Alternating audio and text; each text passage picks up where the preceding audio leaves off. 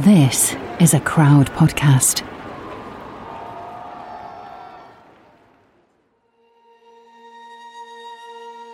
Stephen Davis here with a bonus episode of The Secret History of the Estonia. There's been an important update in the investigation, which I wanted to talk to you about. You might remember that towards the end of our series, we interviewed somebody from the new Swedish, Finnish, and Estonian inquiry into the disaster. The one that was launched after the TV documentary showed images of a never before seen hole in the hull. Well, there's been some key developments. The loading ramp has now been raised from the seabed after a six day investigation of the wreck. We also understand that the area around the damaged hull, on the starboard side, was examined from inside the ship as well as outside, and that crucially, a sample of steel has been brought back to port. The analysis of this metal could be key to confirming the theory about the explosion. We don't know how long it will be till any findings are released, but we're hoping they'll give us another interview once they've conducted their analysis. Until then, in this bonus episode, I'll answer some questions sent in to us from listeners. Producer Sam was on hand to ask the questions. Hi, Stephen. Bit of a role reversal coming your way now. Yeah, it's nothing that makes a journalist more uncomfortable than to be the person being questioned, I tell you. Oh dear, I'll try and be uh, try and be kind. We've had some good questions in though. So the first one comes in from Alex Ridley, and Alex would like to know a little bit more about whether the official investigation did any interviews with surviving crew members, and if any of the officers on the bridge survived to explain their version of events. Good question, Alex. Uh, the answer was yes. The Joint Accident Investigation Commission interviewed, uh, I think, six officers and crew, and they got some useful information out of them. Of course, like uh, often happens in these major events, some of the information was contradictory. A key interview was with Seaman Silver Linde, who was on duty and was the person who, in his initial account, said he heard a bang, a loud bang, and went to investigate and saw water coming onto the car deck and alerted the bridge. Now, we didn't go into that in depth in the podcast for the simple reason that there were a number of contradictory accounts from him over the years whether this was a fault of memory or pressure being put on him or the translation of what he said by the people at the commission interviewing him, we don't know. We do know now that the new investigation by Jonas Bäckstrand, who we talked to in episode 7, is also conducting interviews with survivors in a more systematic way. So that hopefully will cast some light uh, some further light on what really happened. Thanks, Stephen. That's really interesting. And then Alex had a follow up question about the mysterious Estonian captain who we talked about in episode three, who disappeared. Can you tell us any more about, about that? Yes, that's one of the great mysteries of the whole affair. Um, captain Avo Piht, uh, he was the second captain on um, the Estonia that night. Uh, Captain Andresson was on the bridge and Captain Piht was traveling. His journey from Tallinn to Stockholm was uh, the final thing he needed to complete a Master Mariner certificate that he was studying for.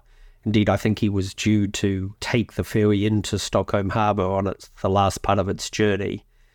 And of course, has never been seen since the night of the tragedy and officially went down with the ferry. But there was a lot of quite compelling evidence that he survived, which we outlined in um, our investigation. Uh, sightings of him on an island after he was rescued, and the very odd business, which is to this day a mystery, that Interpol, the police agency, issued a warrant for his arrest after the tragedy. Why would they do that? Why would they issue a warrant for the arrest of somebody who had gone down in a ferry disaster? as opposed to issuing a warrant for arrest for, for a captain who had been seen rescued and therefore was somebody they were urgently seeking to talk to. I've uh, looked very carefully at the Piht story over a number of years, and as we say in the program, I interviewed his uh, wife, now deceased, who was absolutely adamant that he had survived. Um, of course, in these cases, if you've lost a loved one, I understand that sometimes it can be almost wishful thinking. Um, but it is very odd indeed that there seem to have been some confirmed sightings of them in a life raft and on the island where they were rescued. And very odd indeed that there's an Interpol warrant. I think that a a proper initial investigation of this by the Swedish and Estonian government should have included that, should have included finding out who issued the Interpol warrant. But it's one of many things that weren't properly done. So as of today, Alex, we don't know for sure what happened to Avo Piht. The mystery continues on that one. Thank you, Stephen. And this next question comes from B. Lily, and she was very struck by Carl Eric's description that the crew members during the sinking just didn't seem to know what was happening, adding to the, the sense of panic. And B would like to know whether an alarm was actually raised when the ship began to sink, what the crew were doing during the evacuation, and what actually happened to the captain. Did he go down with the ship? Uh, um, yes, uh, good good questions all. So as far as the actions of the crew are concerned and the actions of the officers, these were criticized uh, in some of the official investigation. Some people think that the Estonia was going too fast for the weather, and there was a level of disorganization after uh, the ferry got into trouble, and that contributed to the disaster. Now, I've studied a lot of big tragedies like this, and there are always examples of disorganization and confusion just because the event itself is incredibly confusing. Some passengers encounters with members of the crew, they got good information, and some passengers didn't get good information. We're talking about a lot of crew and a lot of passengers and a lot of people relying on their memories. So I, I think it's very easy actually for official investigations to deliver criticism like this in a way uh, as I think it was a distraction from finding out what really happened to the ferry because regardless of the actions of the crew the key issue is why it sank so quickly and of course, in sinking so quickly, with the best efforts of the crew on board, a lot of people died. If it had floated for longer, there would have been more opportunity to get people out.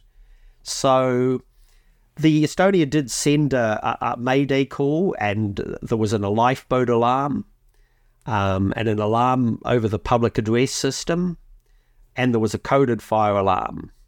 No general information was given to the passengers, but again, I have some sympathy with the situation. And I should imagine if you were the officers on that ferry, for instance, and you got into trouble at sea, you would not have imagined for a moment that your ferry would sink so quickly. So they were clearly caught by surprise. Of course, as the ferry listed quickly and most people were trapped inside, as you heard those terribly tragic stories that Samantha and I explored when we talked to the the people who survived. Captain Andresson, the captain who was on the bridge at the time, of course, would have been a crucial person for the inquiry to talk to, but he went down with the ferry. So we do not know for sure exactly what he did or did not do. It's easy to forget, isn't it, just how chaotic it must have been with everything happening so fast, and, you know, with the whole thing happening essentially within 45 minutes. Uh, absolutely. I mean, if it had floated as long as other roll on roller ferries and equivalent accidents for hours or even days, of course, they would have been able to calmly get everybody off the ferry. but it um, it turned and sank so quickly. A question now about what may or may not have been on board the Estonia. This one's from Jane Quick, and Jane asks. Could the last minute cargo have been nuclear or radioactive in nature? Could this possibly explain why various governments worked together to decide not to retrieve the bodies, to stop anyone from diving to the wreck and covering the wreck in concrete? Uh, Jane suggests that perhaps these actions might make sense if there was something harmful in the wreckage, something that might still be harmful to this day. Interesting question. Yeah, good question, Jane. First off, let's talk about the various theories about what kind of cargo was on board. It's important to note that there were a number of theories spread about the type of cargo, including one that there was radioactive material on board, another one that there was drugs on board. And it's really important to note that these theories are traced back to Russian disinformation campaigns. One particular theory about radioactive cargo the Russians put the blame on um, Chechen and Estonian gangsters. So those cargo theories are interesting because, as an expert in the field told me, why would the Russians go to so much trouble to spread so much disinformation about this? That's a very interesting question that um, that should actually be explored in an official inquiry. My MI6 uh, source who's absolutely reliable and in fact who told me about the smuggling operation six years before the Swedes finally admit to it, says the cargo that the intelligence services were bringing out was more in the line of electronic components and reports and details of things like missile telemetry, you know, how effective and accurate Russia's nuclear missiles were. Very key stuff for an intelligence agency to know. So I think, I mean, I know there's no actual evidence of any nuclear or radioactive material.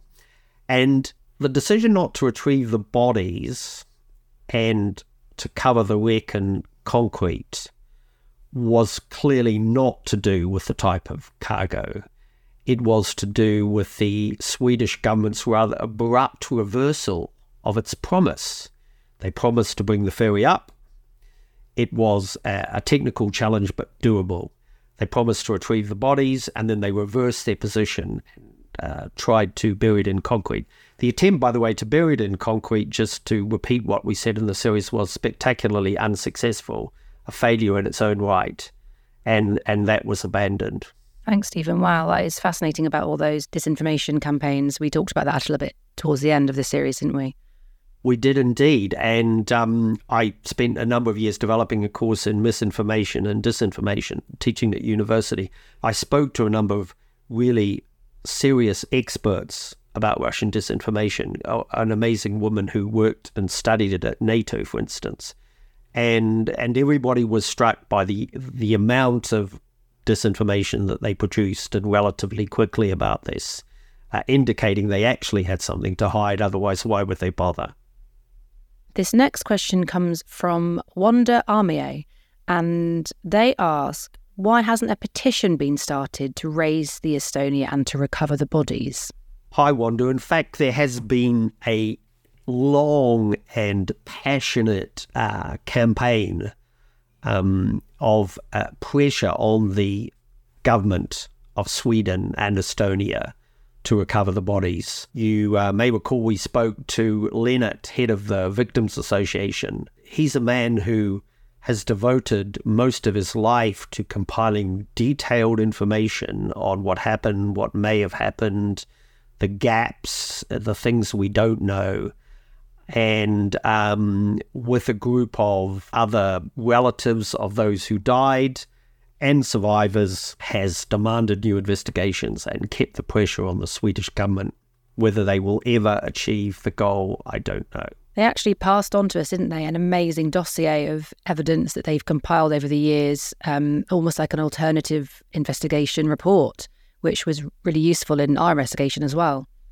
It was, and to be frank, it was more thorough and detailed than the original joint accident investigation report, I thought. And raised a number of questions that, that should have been raised. Okay, so we have another question here. This one's from Louise. She is interested to hear more about our trip to Sweden and Estonia that we made when we were recording the podcast, and in particular, what it was like to do the same journey across the Baltic on a ferry. It was a fascinating journey. It was um, apparently one of the smoothest crossings ever. So we were lucky. I think there were a few interesting things I could tell our listeners. It indicated uh, the wonderful and meticulous organizational sense of my producer, Samantha, who, as soon as we got on, logged uh, where everything was, the uh, the pathway to the lifeboats, etc. Whereas uh, the somewhat more careless reporter, Stephen, just went to his cabin. It showed us how big these things are and actually, I thought, um, not being an organized person like Sam, how easy it would have been in an emergency to get lost because there are lots of corridors and there are lots of staircases and there are lots of signs. But uh, as you know, Sam, we were extremely lucky. Um, in fact, I, in the middle of the night, I kind of looked out and I thought, ah, we've stopped. What's happened? It feels so smooth can't even feel a wave. But no, we just had a very, very smooth crossing of the Baltic, which I later found, by the way, uh, the Baltic has literally hundreds of shipwrecks because it's notoriously rough stretch of water. It's an interesting question from Louise because actually I hadn't thought about this for a while, but remembering it, I found it really quite eerie walking through those corridors because we we'd heard a little bit about how difficult it was to navigate your way around the ship through the interviews that we had done, and then actually to be in the corridors, all of which look exactly the same, and you know go on and on and on into the distance. I actually found it quite claustrophobic. It made me even more impressed with our interviewee Carl, uh, who managed to get himself from the very lowest deck up to be rescued. I thought, what a phenomenal feat. Yeah, because we went right down to the bottom, didn't we, to record? We went way down to the car deck, and even the sound of it down there, everything sounded different. It felt very heavy. There's just a constant engine noise. And to think, like you said, that he was running up those stairs with water rushing in behind him is really almost impossible to imagine. And and as we heard from him, a combination of good luck, and but his own determination, his own awesome determination. That was such a fantastic interview. Yeah, absolutely amazing, man. Thanks for your question, Louise. This last question now, this one comes from Freddie, and he asks Was anything learned by the maritime industry after the Estonia sinking to prevent future ferry disasters? Yes, that also is a very interesting question, uh, Freddie. The first thing about the lessons to be learned from the sinking. And, and there are a few things which I'll go into in a minute. But ultimately, to draw conclusions from a disaster like this and how we can do things better, of course, requires you to have specifically identified the cause of the disaster. But in terms of the behavior of the crew, the training, there were a number of things that have been done. The crew on passenger ships uh, got training in crisis management. Uh, they have changed the distress beacons from manual activation to automatic activation, so the alarm goes off straight away. There is a, a sort of black box now. They're called voyage data recorders, like the black box from aircraft disasters, new life raft regulations, etc., etc. So things were done as as they should have been, of course, uh, because uh, you need to make sure that as many people survive, if heaven forbid such a disaster happens again. Um, but my original point stands: if somebody deliberately sinks to uh, seeks to sink your ferry, and it goes down ridiculously quickly, then all the planning in the world is not going to save many of those people. Yeah. Um, thanks. Thanks for that, Stephen. That's interesting to go through those those details. And then just a final question from me, I think, to, to wrap things up, which is obviously you've been reporting and researching this story for you know a number of years now, and obviously you'd you'd worked on the television documentary as well prior to our podcast series. But I just wondered if there was one element that stood out to you, perhaps from our trip to Estonia and Sweden, something that you didn't know before that you found surprising, or that perhaps just just affected you differently, you know, being there in person. Oh yes, definitely. We knew going in before our trip, and I'd looked at it in the past, that there were people who had apparently survived but had never been seen again. And I had thought about that as a mystery. Sometimes, of course, there is confusion in disasters and the aftermath of disasters, like the fog of war. People just get things wrong. But I have to say, when we sat in a room with Helen and heard her story about the news they had received from her father, the fact that one communication was from somebody who said he's in a hospital bed next to me was just extraordinary and really raised a whole lot of other questions in my mind about what might have happened and the extent to which it was covered up. And the other thing was her pain. Her pain in that interview after all of those years, still not knowing, still not having what we call closure, of course. It's easy for us to use that word, but for her it was very personal. Um, yeah, that really affected me. And then later on, when we went to Lynchburg, and again, uh, at the cemetery, looking at a gravestone and saying, well, I can look at that, but she's not there. Um, and, and that made me feel, to be frank, quite angry about the the rather dubious process of the official investigations, um, which have failed to conclusively say why the ferry sank, have failed to explain why it sank so quickly, have failed to explain the Swedish government's actions afterwards in trying to bury it in concrete, have failed to recover the bodies, have failed to provide any sort of responsible conclusion to such a major disaster. So, yeah, that's what I remember. Thanks for that, Stephen. And thanks so much for taking these questions. Um, and of course, thanks everyone for sending us the questions and we really appreciate it. Thanks, Sam. And thanks, everyone. Crowd Network, a place where you belong.